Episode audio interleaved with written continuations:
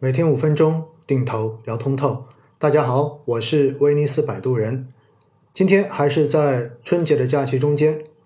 祝大家新春快乐。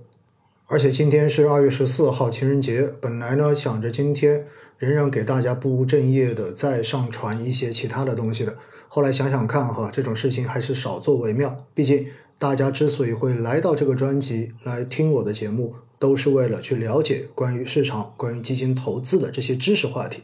因此呢，还是收敛一点。今天我们把注意力重新回归到关于基金投资方面的话题上面来。这个假期呢，我并没有偷懒啊，只是在初一的那一天，可能稍微的让自己缓了一下。但是呢，在我的公众号“威尼斯摆渡的水域”上面，每天都在更新着相关的内容。那么从昨天开始呢，我已经开始。更新二零二一年版的最强基金经理的排名表，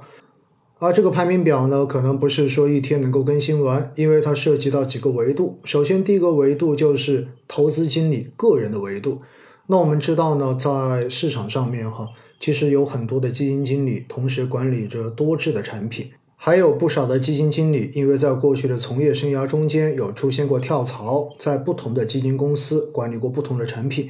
所以，如何去评价一个基金经理整体个人的投资能力？那么，在万德软件上面呢，它提供了一个维度，那就是投资经理的个人业绩维度，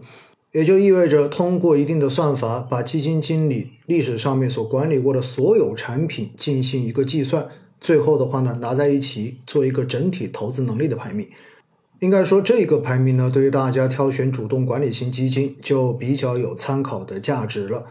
毕竟，我们挑选主动管理型基金的时候，说白了就是在挑基金经理。虽然基金经理过往的业绩并不代表他在未来就一定能够继续保持着好的业绩，因为市场一直都在变化。如果基金经理没有及时的根据市场来调整或者说修正自己的投资策略，更新自己的投资框架，那么很有可能会被市场所抛弃。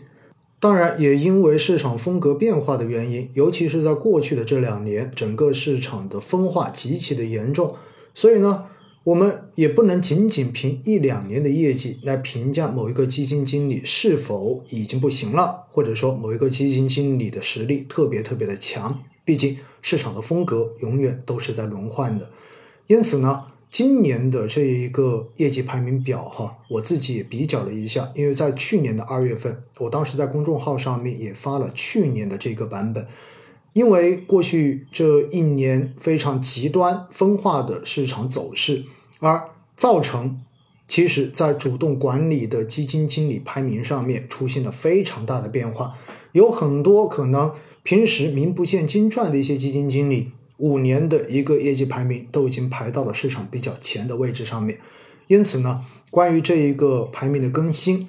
我也提供给喜马拉雅上面的各位听众，大家看到了不熟悉的名字没有关系，你可以去查一查这个基金经理过往这五年到底管理了什么样的产品，历史业绩到底怎么样。那特别要提醒大家哈，今天我贴在这一期文本下面的这两张表格。其实是按照最近的这五年跟十年偏股型投资经理的总业绩回报来做的一个排名。总业绩回报的排名有一个问题，那就是如果他在过去这两年刚好跟对了风口，业绩特别的出色，就有可能把总体的业绩往上提得非常非常的快，因此呢，排名有可能会出现一定的失真。那么大家在。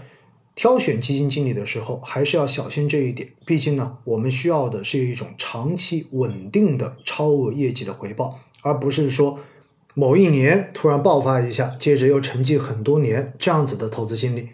所以大家看过在这一集下面的文本中间的表格之后，如果你还想要去了解其他的这一种类型的排名，那么呢，我这几天都在陆续更新在我的公众号上面。不知道威尼斯摆渡人的水域，您是否有关注呢？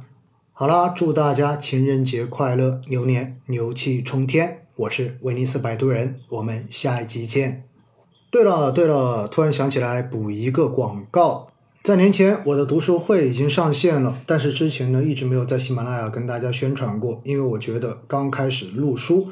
相对而言积累比较少，所以呢，大家如果猛然进去，可能没有什么太多好听的。那么时至昨天，已经上传了七集精读的书本，那基本上呢就是带着大家一起用二十分钟到二十五分钟左右的时间。来解读我自己读过的这些好书，希望能够推荐给你。如果你有兴趣的话呢，也可以在我的公众号中间输入“读书会”或者是威尼斯摆渡人的书虫会，了解如何加入威尼斯摆渡人的书虫会。如果你有兴趣的话，就一起来吧！一年为您解读不少于一百本我自己非常喜欢的书籍，